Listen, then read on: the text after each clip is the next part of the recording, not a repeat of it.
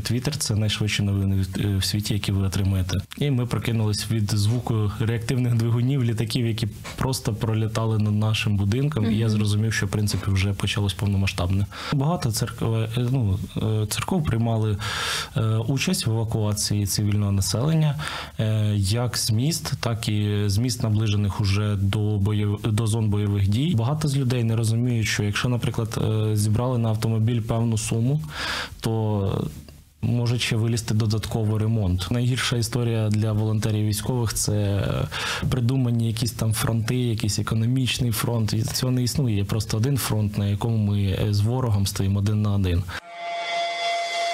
Реальні люди, реальні історії, реальне життя. Щопонеділка о 16-й. Проєкт Загартовані. Проект загартовані в ефірі Радіо М. Наш гість сьогодні Роман Данилейко, волонтер, служитель церкви Світло життя в місті Полтава. Вітаю, Романе. Вітаю вас. Е, Дякую, що завітали. Приїхали з Полтави на наш ефір і знаю, що далі у вас така важлива місія буде, якщо захочете поділитись. Е, Скажіть, будь ласка, давайте почнемо так від початку. Взагалі, псевдонім пан Полтава, під яким ви є в Твіттері. Звідки? Звідки ви його придумали? Чому така? Чому такий псевдонім? А ці псевдоніми вони з'являлися в 2014 році. е, Коли вже була революція гідності, потім локально вони з'являлися по різним містам. Тобто таких псевдонімів е, було в свій час досить багато. На кожне місто велике були псевдоніми. Серйозно? От, і я, Я став власником одного такого псевдоніму в Твіттері. От, е, і ці псевдоніми несли в собі там е, певний характер, типу відображали місто та його, е, ну, його дійсність та характер самого міста. Тобто, як все відбувається, там діалекти та все інше, якісь новини. От. Потім, вже коли почалось повномасштабне вторгнення, звичайно. е, Цей аккаунт став більш як волонтерський, тобто він мав певну маленьку, хоча медійність, але через цей аккаунт зібрано, мабуть, вже 200 тисяч доларів плюс. От. І це допомагає хлопцям. Тому зараз це більше волонтерський аккаунт, але псевдонім залишили, оскільки його просто вже люди знали. Про що писали раніше? Ну, це особистий блог. Твіттер взагалі побудований на тому, що це такі мікроблоги, де люди розповідають про своє життя, про те, що відбувається, якісь новини. Або, наприклад, люди заходять туди читати новини, тому що Твіттер це найшвидші новини в- в світі, які ви отримаєте. Тобто так виглядає, що наче як е, була така підготовка неусвідомлена до тих подій, які будуть. Ви писали просто про своє щось про, про життя, ваші роздуми, про, про якісь події. А зараз ви використовуєте цей аккаунт потужно для того, щоб допомагати армії та країні. Так, так. А розкажіть тоді, е, будь ласка, яким було для вас 24 лютого 2022 року? Ну, 24 лютого, в принципі, не стало якоюсь такою подією, що от ми не чекали. Е, До цього моменту ми спілкувалися з багатьма військовими, з нашими друзями. До речі, вони досі всі воюють, всі на фронті. От ми розуміли, що буде війна. Ми не розуміли тільки, коли вона почнеться. Е, Також держава все рівно через засоби е, масової інформації готували людей. Поступово, тобто ніхто не хотів війни, звичайно, але всі розуміли, що щось там буде. І ми розуміли, що буде війна. Е, Ми думали спочатку на 22 з друзями. Тобто ми думали, що на ці дати буде. Тому, наприклад, ми вже якось готувались, там щось спаковували, щось робили. Е, Та й більшість людей в той час, ви пам'ятаєте, тоді були такі жарти за тривожні рюкзачки. Люди там собі збирали, а як виявилось, потім це не жарт. От. І, в принципі, е, 20, з 23 на 24 вночі е, друг написав, що з Одеси вже поїхав перший підрозділ. Е, Пішла, пішов прорив на Херсонщині. Тобто вони з Криму почали заходити вже прямо там з 23 на 24. І на Волновахі також вони почали активні дії. Тобто ми вже розуміли, що відбувається, що почалося масове вторгнення. Е, Хоча ще північ Київщини, наприклад, е, не було ще вторгнення, тобто вони почали рано вранці. Я, мабуть, поспав дві годинки, і о п'ятій, ні, мабуть, о четвертій мене розбудив літак. Е, Це були літаки. Точніше, були е, з Миргорода, які прилетіли в Полтаву сідати, тому що Миргород в той час бомбили, і вони підняли всі літаки по тривозі. От, е, і я якраз живу на авіамістечку. І ми прокинулись від звуку реактивних двигунів, літаків, які просто пролітали над нашим будинком. І я зрозумів, що в принципі вже почалось повномасштабне. От е, 23-го ввечері ми заїхали з дружиною на заправку, я заправив повний бак.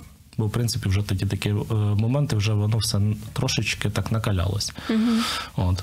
Тому, наприклад, 24, 25, 26 я вже не стояв в чергах, ми просто е, збирали всіх рідних, е, розмовляли, що робити, і також вже думали про те, як можна допомагати хлопцям. 26 лютого вже почали прямо допомагати хлопцям, а саме це ми купляли амуніцію для полтавців, які приходили. Е, Тоді такі ж Тероборону. Да, тероборону збирали. Вони чекали, що видадуть зброю, а ми в той час перевозили їм хоча б якусь мінімальну амуніцію. Тобто там якісь сумки, підсумки, бронежилети, навіть без плит, просто пусті е, бронежилети привозили. Так, багато людей були в такому в стресі і в шоці в, ці дні та не знали, що робити, тому що це була така несподіванка. Ви, в принципі, так швидко зібрались і, поч- і включились, включились допомагати. Ну, плюс-мінус так. Але два дні все, все рівно було затримкою, тому що там потрібно якраз документи поприходили, е, наприклад, закордонний паспорт дружини. Ми просто його робили. І потрібно було забрати, бо ніхто не розумів взагалі ситуацію в цілому, та ніхто не знав на той час, як влаштована взагалі війна. Тому що для нашого покоління це було щось таке нове. Ніхто не розумів, е, як саме працювати з цим, як саме е, відбувається, е, відбувається оборона міст і все інше. Тобто ніхто не розумів, як це все працює. А деякі люди, на жаль, вони дуже сильно. Були розслаблені, думали, що в принципі якось та пронесе. На жаль, багато з цих людей загинуло. Так, це наша історія, і місцями вона дуже трагічна, дійсно. А ви є, як я сказала на початку, ви є служителем церкви і е, Євангельської церкви, так? Здається, ви левіт співаєте? Е, Чи? Граю, граю, Граєте. левіт, так. Угу. Я знаю, що дуже потужно допомагали і допомагають зараз церкви під час війни, ну в основному цивільному, напевно, населенню. Як е, знаю, що ви приймали участь також е, в евакуації, в допомозі, от таким от чином. Ну, наша церква приймала е, в евакуаціях. Ну, багато церков, е, ну, церков приймали участь в евакуації цивільного населення, як з міст, так і з міст наближених уже до боєв... до зон бойових дій. Тому, в принципі, я дуже радий, що наша церква цим займалася і займається досі допомогою цивільного населення. Е, Ну, для мене церкви зробили, скажімо так. е, багато чого неможливого на той час, тому що е, залучені кошти спонсорів направляли на купівлю автобусів додаткових, які возили людей, відвозили, закупляли паливо. Я пам'ятаю тоді 26-27, коли квиток е, з Харкова коштував до кордону 30-40 тисяч гривень. Е, І люди платили е, ну, приватним перевізникам.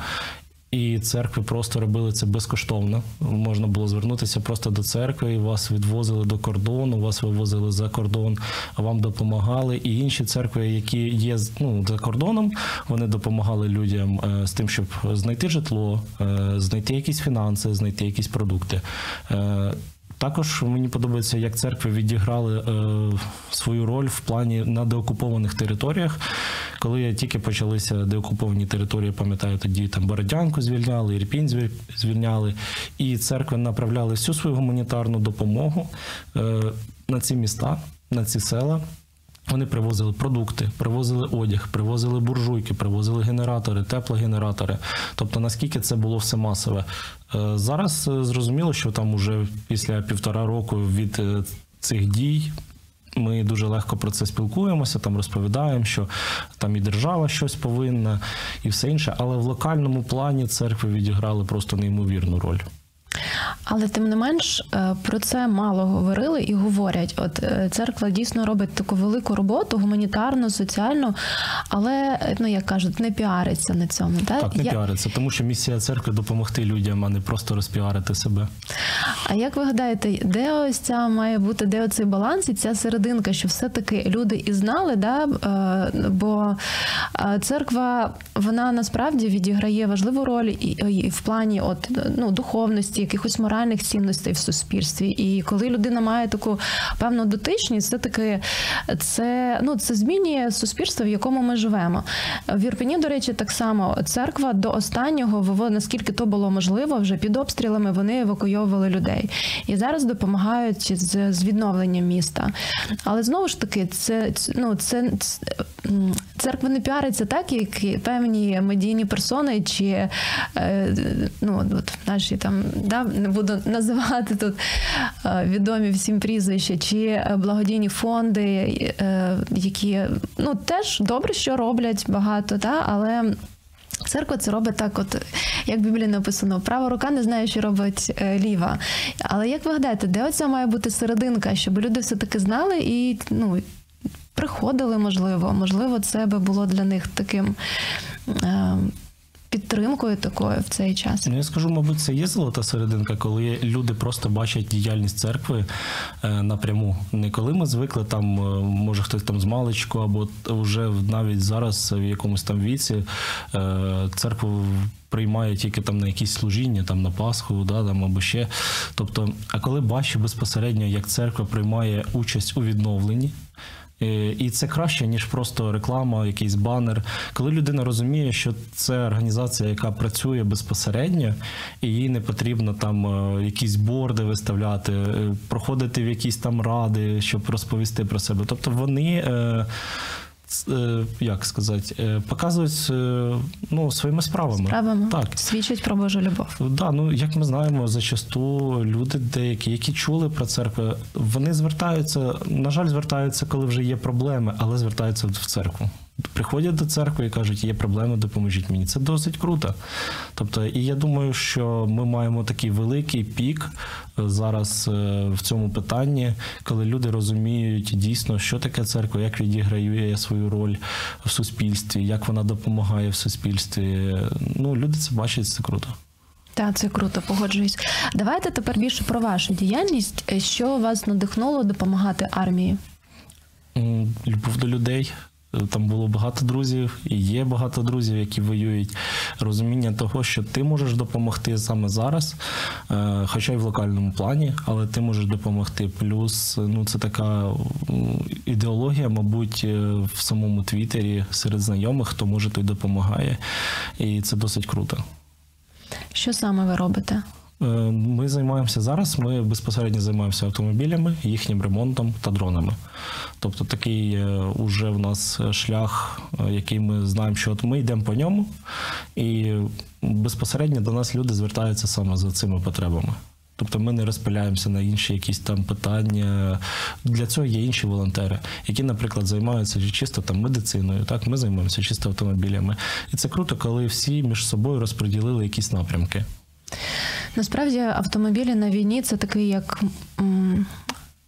навіть складно це говорити, але це як розхідний такий матеріал. Да? Е, На жаль, так, але хлопці зараз стараються берегти, берегти автомобілі, як можуть всіми засобами. Е, Зараз, як ми знаємо, FPV-дрони це велика проблема також і для нас. Е, І хлопці стараються захищати свої автомобілі, своє життя, наприклад, глушилками, які ставлять для FPV, детекторами дронів. І це досить круто, що ми насправді така прогресивна країна, яка в- е, по часу доганяє і переганяє ворога. Тобто ми швидко це робимо. І це круто, це наша перевага, тому що ми швидкі. Якщо, наприклад, е, країна-агресор, е, росіяни, вони довго розганяються, у них це велика така військова машина, вона довго запускається, довго їде. Але ми невелика країна, і ми е, швидко встигаємо виробити певні речі. Тому в нас швидко все купляється, швидко все привозиться, швидко все ремонтується. Тобто немає таких великих е, відстанів, щоб це все там ну, логістика не така довга. Тобто в нас коротка логістика, і всі розуміють, що війна ось вона там за 400 кілометрів. Ви сіли, поїхали 6 годин і ви на війні. Ну так, і плюс ми ж ми обороняємось, ми не нападаємо. Так? Ми розуміємо, ради чого ми це робимо. Яка середня, те- можна так назвати, середній термін служби автівки на війні? Із Ну, дивіться, наприклад, ну в кожного по-разному, в кожного підрозділу по-різному буває. Тобто, Ну так, в залежності від місця, локації, напевно, так, багато. так, з використання і все інше. Наприклад, у нас із е, наших автомобілів тільки один автомобіль підірвався на міні. Всі інші автомобілі їздять і працюють. А передали ви скільки загалом за весь Загалом час? 20, 23 автомобілі. Вау. Е, Зараз ще один їде на Шевченкове, але куплений не за наші кошти. І на 24-й автомобіль у нас вже лежать кошти. Ми просто чекаємо моменту, коли ми знайдемо гарний автомобіль саме в Україні. Це величезний автопарк, насправді Це маленький автопарк. Е, Ну, в моїх очах це дійсно ну це це дуже потужно. За півтора року 24 автомобілі. Ну, це дуже мало нас- насправді серед тих волонтерів, де ми працюємо, і це не фонди. От, і, наприклад, у нас є лір, який вже пригнав, мабуть, 240 автомобілів. Це їхня команда зробила. Є в нас Рома Гусар 4 на 4 який більше 100 автомобілів. До речі, е, на про нього ось вийде маленький такий сюжет скоро на Ютубі, як вони ці автомобілі приганяли зі Швеції, знаходили спонсорів, тобто вся логістика. Е, Є, наприклад, Іра Хамуля, яка також дуже багато зробила всього, вона з Києва. От, тобто, в цій бульбашки, де ми знаходимося безпосередньо, так в твій бульбашки, там це не показник. Тобто це дуже мало. Хочеться більше, більше, тому що ти розумієш, чим більше ти пригнав, чим більше ти надав, тим більше це допомагає хлопцям. Ну так, ви один одного знаєте. Якби да, я, я чесно скажу, я не дуже в цій темі, от саме там щодо автомобілей. Я так бачу іноді. Ну я, я читаю, я розумію, що це важливо, тому що це засіб пересування, це ну це вирішує багато питань. Але от е, ну для мене це фантастично. От навіть там пару десятків за півтора року. Це ж ну це ж автомобіль, це ж не щось там, щось таке, що е, ну таке зовсім таке маленьке, тимчасове. Як вам вдається залучати вашу аудиторію, залучати людей до того, щоб допомагати? Ну, останні часи це розіграші, в принципі, які проходять, так. Але люди розуміють е, дійсно, е, як зараз на війні, і вони розуміють, що це потрібно. Тому вони спокійно є такими спонсорами. Кожен якийсь дає донат. Хтось там дає 2 гривні, хтось дає 5 гривень, хтось дає 2 тисячі, 3 тисячі, хтось може взагалі закрити повністю автомобіль. А тобто е, суми можуть бути як від, е, ну умовно кажучи, ди- ди- дитини, от діти, які там збирають, е, ми бачимо теж різні ролики, які вони пробирають до сліз, коли діти якимось чином заробляють, збирають на ЗСУ, і до таких пожертвувань Да, до досить великих пожертвувань. бізнес. І, наприклад, є такий супер контингент людей. Це люди, які завжди, наприклад, у них там 150 гривень, він 50 кидає, або там в нього там е, 230 гривень, 30 гривень кидає. Тобто він завжди, типу, старається вивести, щоб в нього була рівна сума, а всі інші кошти, які зверху, він кидає постійно донати. Є такі люди, наприклад, і на них дуже багато тримається, тому що вони кидають е, дуже рандомно е, різним волонтерам. І, в принципі, ці надходження вони постійні, і в Україні таких людей досить багато. Тобто всі якісь там мінімальні кошти кидають. Є, звичайно, великі донатори, е, які розуміють свою участь в цьому. Вони там. У них є якась ідея в цьому, ідея допомоги. Вони роблять це від щирого серця. Вони не просять ні реклами, не просять нічого. Вони кажуть, просто якщо ці гроші допоможуть хлопцям, то я там їх надам. Донати бувають різні, бо, наприклад, е, в нас є друзі з Києва, які зараз там на навчаннях, які йдуть в армію потрошку. Вони надавали з початку війни там і по 3 тисячі доларів одноосібно і більше. Це вже залежить від, від того, е, яку людину конкретно що мотивує, що нею рухає, так? Так, але в нас, е, в принципі, нація, яка любить одне одного. Хоча ми, типу, злі всі такі, наче, але коли. Е, як то кажуть, пахне жареним, то всі один одному допомагають. І це досить круто. Не всі народи такі, далеко не всі. Бо в країнах Європи, наприклад, якщо десь якісь протести, десь щось відбувається, люди просто сидять по хатам, позакривалися. Будь ласка, не чіпайте нас там машину йому палять, а він сидить, закрившись вдома, і чекає, що зранку приїде страхова. То в нас нація не така. В нас нація буде боротися до останнього. Вас е, це добре, що у вас такий позитивний погляд на життя, на світ, на людей. Е, Ну дійсно випробування показують, та, свідчать про те, що ну враховуючи, що ми вже тримаємось, майже скоро буде два роки. Це про те, що дійсно е, при, всіх наших мінусах, таких, які є в нашій ментальності, там ми можемо згуртуватися і можемо якісь чвари забути, відставити на, на якийсь момент. От якби ще не велися на ці вкиди та від ворога і могли розрізняти Ну, на жаль, певні вони такі є речі. і будуть, тому що ворог Так. все рівно проводить якусь Але нам- інформаційну війну проти нас. Та, але нам треба дозрівати в цьому трохи, напевно. До речі, я не задавала вам питання, чому е, Твіттер, чому ви вибрали цю соцмережу? Бо зараз так для зборів я бачу, що більш популярні соцмережі, напевно, Фейсбук, Інстаграм. Може, це не мій суб'єктивний, звісно, погляд. Я б сказав, Телеграм що найбільше збирають. це Телеграм, так, і це е, з того, за ким ми слідкуємо, і для мене так найбільше показник це Стерненко і Лачин. Це такі найбільш е, ті, хто можуть збирати через свою телеграму аудиторію і Ютуб. От е, чому саме Твіттер? Твіттер був для мене просто такою мережою з початку його користування в 2013 році, де ти дізнаєшся новини. Мені завжди була цікава інформація, завжди було щось цікаве у світі. І в Україні, наприклад, Твіттер е, він живий, він достатньо великий, ця спільнота. Е, Хоча не така, як в Європі, інших, але, типу, як мережа, досить цікава. Тому що ви дізнаєтеся все, що вам потрібно з високою швидкістю. Якщо, наприклад, новини якісь виклали в Твіттері, то зранку то буде дуже круто, якщо ви хоча б на наступний ранок їх побачите в якихось е, ЗМІ. Угу. Буду знати. Мене немає в Твіттері, давно колись видалилась, і мені здавалося, що це соцмережа, яка вже так відживає своє. а Виявляється, що ні. Ні, це жива мережа і досить круто, що вона живе, приносить якусь користь для суспільства.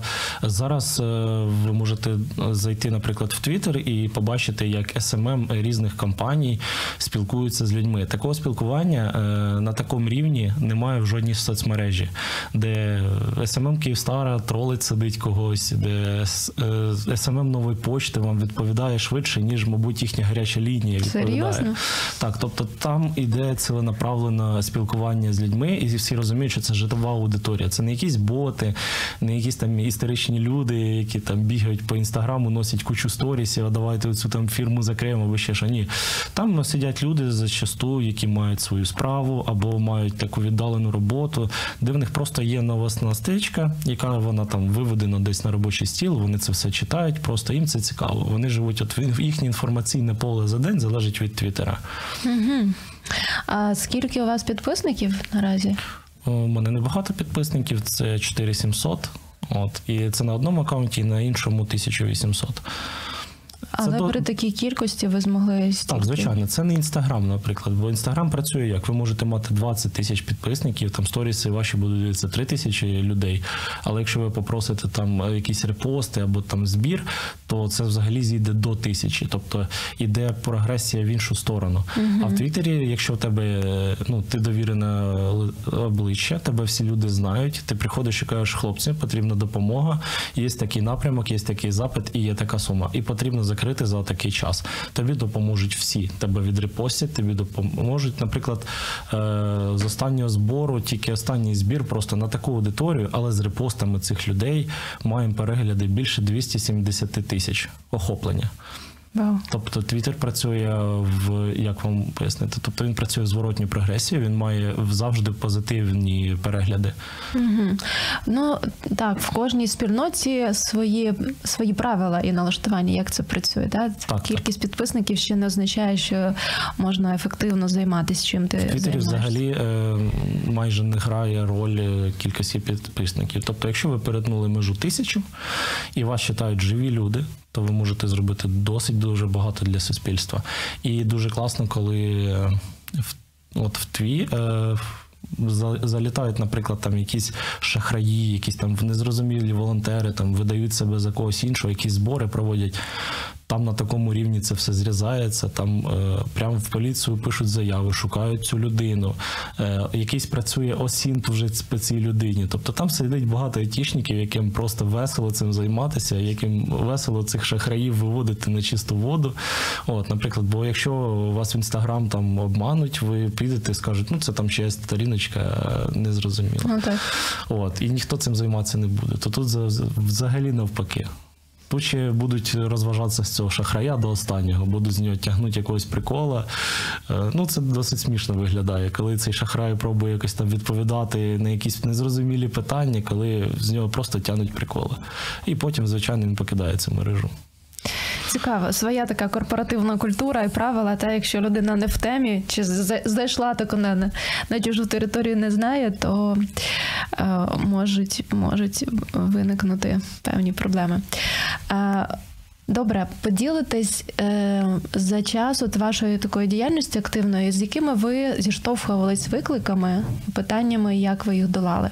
Що ну я розумію, що життя волонтера воно ну досить непросте. Це постійно така активна діяльність і медійна діяльність, і це справа з грошима, і це фізично, тобто ці всі переміщення, передачі, купа комунікацій, контактів з усіма. І, і можуть виникати складнощі. Напевно, вони є. Найбільші складнощі це, мабуть, е, ремонт цих всіх автомобілів та їхнє обслуговування. Е, Тому що дуже рідко ти знайдеш ідейних хлопців на СТО, які будуть тобі допомагати. Е, Бо СТО все рівно це бізнес, і люди хочуть на цьому заробляти. І я дуже радий, що в мене є такі хлопці в місті Полтава, які допомагають. Е, Коли мені потрібно, я дзвоню, кажу, Антон, їде машина, терміново треба зробити. І, і вони кидають всі ресурси, щоб її зробити. Вони розуміють, що це терміново. Вони допомагають також військовим, і це досить круто. Ну це все рівно важкий виклик, тому що багато з людей не розуміють, що якщо, наприклад, е, зібрали на автомобіль певну суму, то може ще вилізти додатково ремонт, тому що ці автомобілі зачасту, на жаль, це старі автомобілі з Європи. І за шлях там півтори-дві тисячі кілометрів в автомобіля може вилізти купа питань, купа проблем, і їх потрібно буде вже вирішувати, звісно, на місці перед передачею, наприклад. Або, наприклад, було, коли автомобіль приїжджав вже хлопцям, і в нього просто стукає мотор, все, машина не робоча. Треба її забирати, ремонтувати, і ремонт виходить майже в, в піввартості автомобіля. Ну і плюс там ми розуміємо, що там е, навряд чи є асфальтовані дороги, по яким їздять ці автомобілі. Це постійно треба обслуговування. І Ну, це я теж скажу про так, що в принципі якісь там 15 кілометрів до нуля вже дороги майже немає. Але в принципі влада до війни вспіла зробити класні дороги. Тому що, наприклад, ви можете з Києва поїхати в Краматорськ ну, по ідеальній дорозі. Ви можете поїхати до Запоріжжя по ідеальній дорозі. Звичайно, за Запоріжжям там вже буде питання по дорогам, тому що там їздить важка техніка, яка знищує просто цю дорогу. Е, Бо дорога не пристосована для важкої техніки. Коли приїжджають нові леопарди, які важать там 65 тонн, він просто знищує цю дорогу. Е, Знищуються дороги також мінами, кабами. Е, РСЗВ, тобто постійно дорога також під обстрілом, тому що це наша логістика. Ми перекриваємо їхню логістику, вони перекривають нашу логістику. От, е, є, наприклад, дуже е, такий приклад тяжкий це дорога на Бахмут. Там, мабуть, 200 автомобілів плюс, які просто лежать на узбіччі. От, і там майже проїхати нереально. Тобто там потрібно якось петляти між цими. Так само у нас було в Сєвєродонецьку, де також на в'їзд в місто через е, на, да, в місто через міст. Там міст майже знищений, і автомобілі просто з моста деякі падали з людьми. Жахлива реальність, яка, на жаль, ще триває, продовжується, і добре, що є люди, які, які щось роблять для того, щоб наближати перемогу. Я тут хочу подякувати вам. Е, Які історії успіхи, успіху або такі ну, досягнення, та, які ви вважаєте, якими би ви могли поділитися сьогодні? Досягненнями як волонтера я поділився тим, що є ім'я, яке допомагає досі збирати на автомобілі, купувати це все, і є підтримка людей. Коли є підтримка людей, це вже досягнення. Тому що е, це цим можна зробити набагато більше, ніж там просто ми, а ми купили там 5 автомобілів за збір. Ні, підтримка людей це найважливіше. Ми живемо в такій країні, де всі відчувають підтримку один одного, і всі розуміють, що якщо ми не будемо підтримувати один одного, ми просто програємо. Тому е, для хлопців також це важливо, і це круто, коли ми можемо приїхати і показати, що дивіться, хлопці, для вас громада зібрала на автомобіль, і люди розуміють, що там в тилу за них переживають. Тобто вони розуміють, що кожна людина, якась яка знайома, закинула якісь там 10, 15, 20 гривень, але вони розуміють, що ці люди е, ну, хочуть, щоб ці хлопці жили і були в якомусь мінімальному комфорті. Так здорово, знаєте, що ви не називаєте просто якісь там цифри. А коли я запитала про історію успіху, чи чи, чи якась така історія, та просто сказала, що це добре ім'я і можливість допомагати. Це так цінно. Це це говорить якраз про про ваш такий внутрішній світ, про ваші цінності. Це, Це дуже цінно. А розкажіть. Будь ласка, про це вже таке особисте питання, те, те про що забувають часто волонтери, про турботу про себе. Про е, психологи зараз говорять про вигорання, про так. втому, не тільки психологи, і це те, що у нас так уже кульгає. Ну бо це логічно, та довго тривають ці стресові події, і ресурси наші вони не, не гумові. І ми витрачаємо свої емоції, свої сили, свій ресурс. Як ви відновлюєте, що вам допомагає триматись і до сих пір допомагати? Хоча вже вже часу, часу достатньо пройшло з моменту, як ви почали. Ну, відновлюватись допомагають друзі, допомагає дружина і служіння в церкві.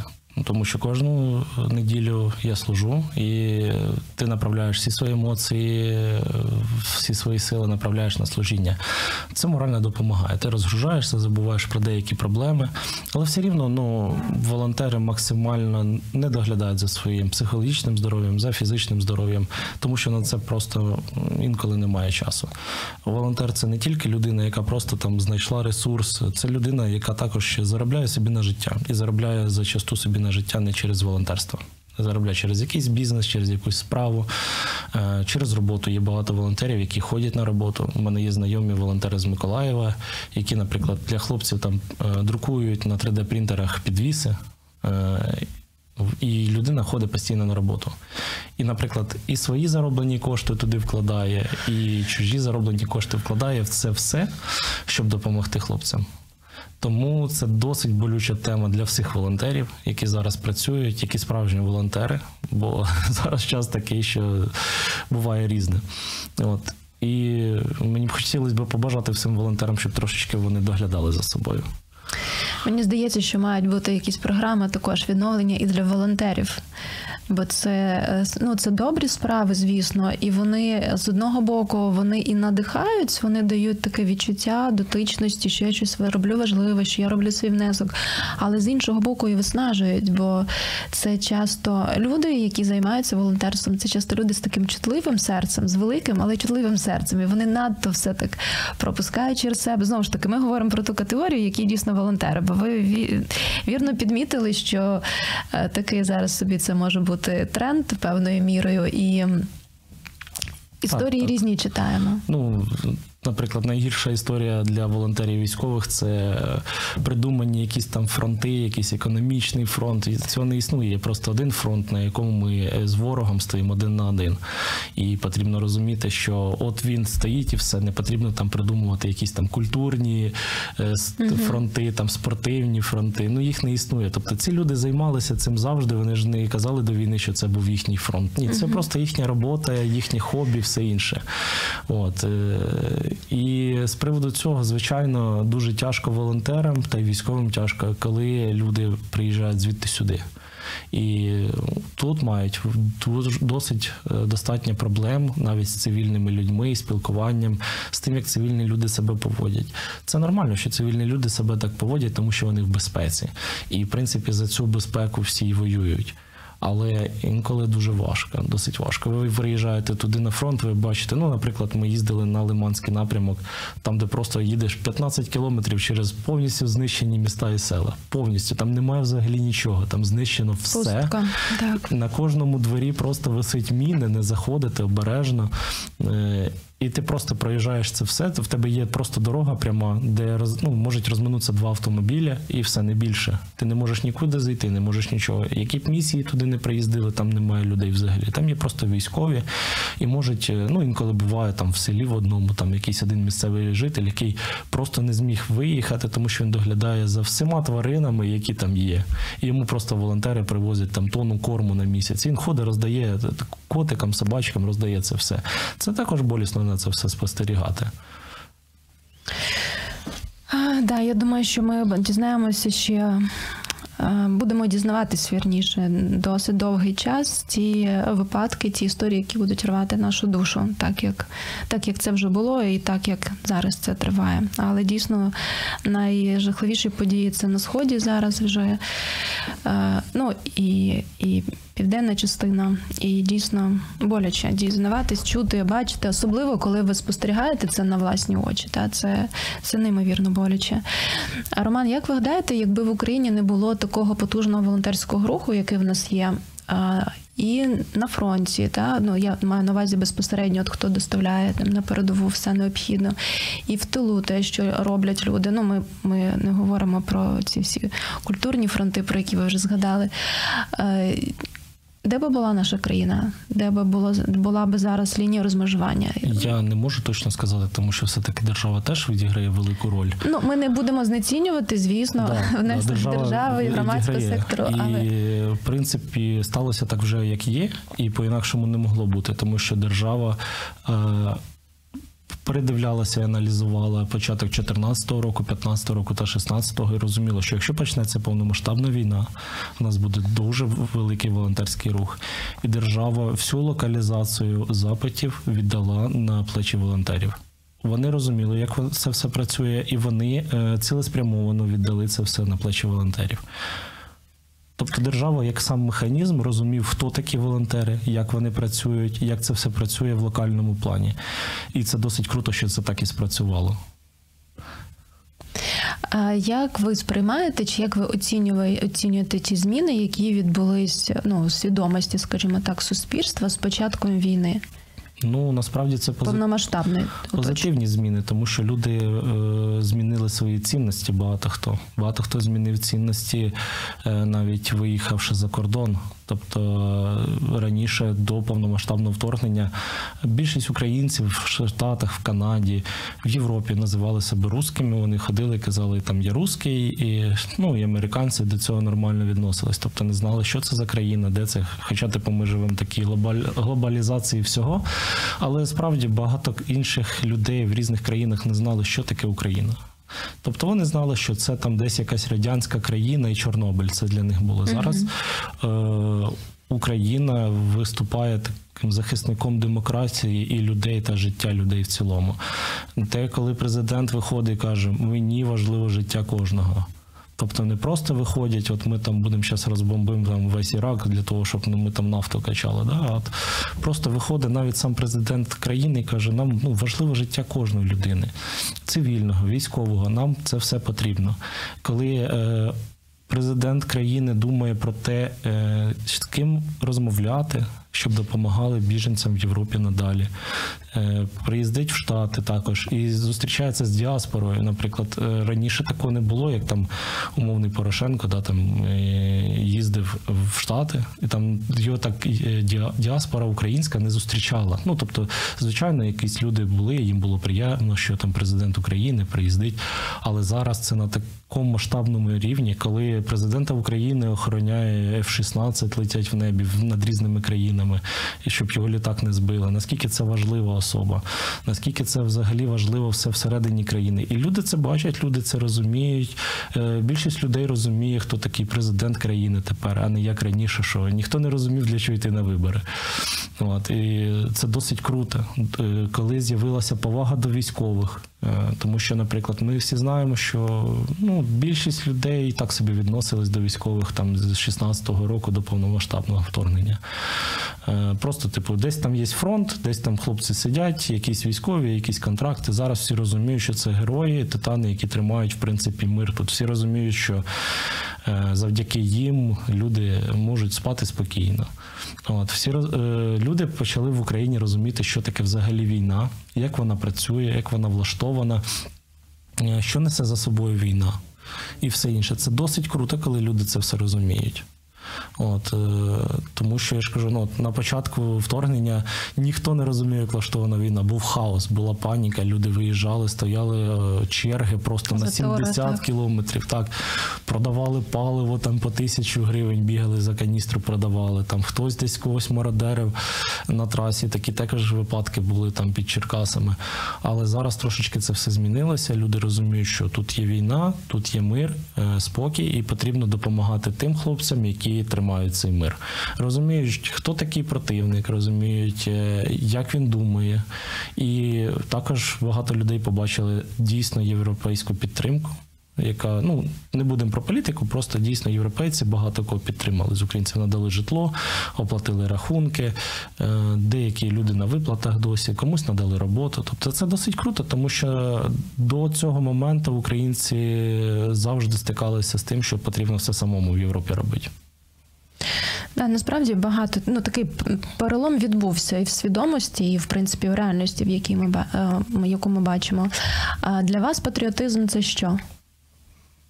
Це любов саме до країни, не до держави. Е, потрібно розрізняти це все, тому що є держава, є країна. І в країні живуть мої люди, яких я люблю, і мені подобається ця країна. Мені подобається цей народ, подобається це суспільство. Е, я тут проживаю, і я роблю все для збереження цього, що від мене залежить. Тобто, що я можу, то я і роблю для цього. Угу. Як ви гадаєте? Зараз буде таке питання. Це не, для якби не для того, що я вас там прошу повчати, та але таке як побажання, можливо, в форматі такого побажання. Як ви гадаєте, як мала би поводити себе людина в країні, е, в якій війна? І можливо, вона знаходиться далеко від лінії бойових дій. Можливо, вона навіть там, де ні разу не було прильоту. Але людина, яка любить свою країну, а не держава, як ви сказали, так як би вона. Мала себе поводити. Я так думаю над формулюваннями все рівно вони можуть так звучати не зовсім коректно, але все ж таки. Ну, я скажу так, що в принципі е, зараз наш народ та нація поводить себе так, як і повинні поводити. Більшість людей все рівно розуміють, що війна, більшість людей допомагає. Я просто бачу, хоч тяжко зі зборами зараз, хоч все важко збирається, але є цьому також економічні фактори, там здорожчання палива, здорожчання цін у магазинах, і люди по-іншому перераховують свої кошти. Вони розуміють, що їм потрібно місяць більше витрачати на себе, на свою сім'ю. Але в тому, як поводить себе наше суспільство, це просто круто. Як закриваються запити, як закриваються автомобілі, як закриваються тепловізійні там приціли і логістика, як закривається. Як в принципі ви можете заїхати в будь-яке місце місто і знайти людей, які вам допоможуть. І допоможуть і військовим, і все інше. Тобто, скільки по трасі, наприклад, було випадків, коли я кудись їду, стоять військові, зупиняюсь, я зупиняю ще якісь люди. Зупиняються просто, наприклад, дорогі автівки, де раніше ми там думали, що це там люди, які взагалі в якомусь там в своєму світі живуть, але зупиняються е, дорогі автівки, пропонують їжу, пропонують гроші, пропонують визвати евакуатор. Це досить круто. І це тільки просто от локальна така е, та що ну ситуація, яку я бачив, просто е, як люди допомагають, всі готові допомогти. Е, Звісно, що є, є деякі люди, які там себе по-іншому відчувають або не відчувають війни. Але це питання часу або просто, мабуть, їхнє особисте питання. Але я дуже радий, що ну, в нас всі такі один за одного стоять. Навіть досі, через два роки майже війни повномасштабної, всі тримаються один одного, всі готові допомагати. Як здорово, що ви вірите в людей, знаєте, не, часто не часто так зустрінеш людину, яка так от щиро захоплюється, та і, і нацією своєю, і, і просто людьми, які. Які не байдужі, як мінімум, скажемо так. так? А, яка Романе мотиваційна фраза, яку ви кажете самому собі або кажете іншим, щоб продовжувати діяти, не здаватись, не втомлюватись, не опускати руки? Що, що таке от ваше особисте, що, що ви себе так підбадьорюєте, що ви собі підбадьорюючи можете сказати? Ну, підбадьорює себе фразою тією, що в принципі, якщо я не зроблю, то ніхто не зробить. Е, Це не той випадок, коли там незамінних людей немає. Е, Це випадок просто на роботі, так, коли там, е, звичайно, просто десь якийсь магазин там або ще щось, там звільнили людину, замінили іншою. Тут уже питання серця і допомоги. І коли ти йдеш з цього місця, наприклад, ти там вигорів, заморився, передихни пару днів і починай спочатку, починай знову. От, тому що не буде, ти перестав робити такий, хтось побачив, о, там волонтера немає, я прийду на його місце. Ні, це не той випадок. Тому я розумію, що мені потрібно робити цю роботу. Дякую дуже за ваше серце і на ну, таку щирість, і безкорисливість, і жертовність, якою ви ставитесь до того, що ви робите. Е, Дякую за те, що не втомлюєтесь, продовжуєте це робити. І дай Боже, і далі сил до перемоги. Робити цей внесок, свій вагомий внесок. Е, Не порівню, не будемо порівнювати хто скільки, але кожна крапелька вона важлива зараз, надзвичайно важлива. Дякую за час, який ви знайшли, бо ем, знаю, що у волонтерів е, дефіцит є часу, тому дуже дякую, що заїхали, поспілкувались і сподіваюся, що на перемогу привітаємо один одного і будемо святкувати дійсно. Згадуючи, ну, можливо, можливо, це будуть бо- болісні якісь спогади, але точно про, про діяльність свою, та, але точно е, це буде з радістю. Друзі, це був проект Загартовані. Підписуйтесь в Твіттер, пан Полтава. Це Роман Данилейко, наш сьогоднішній гість.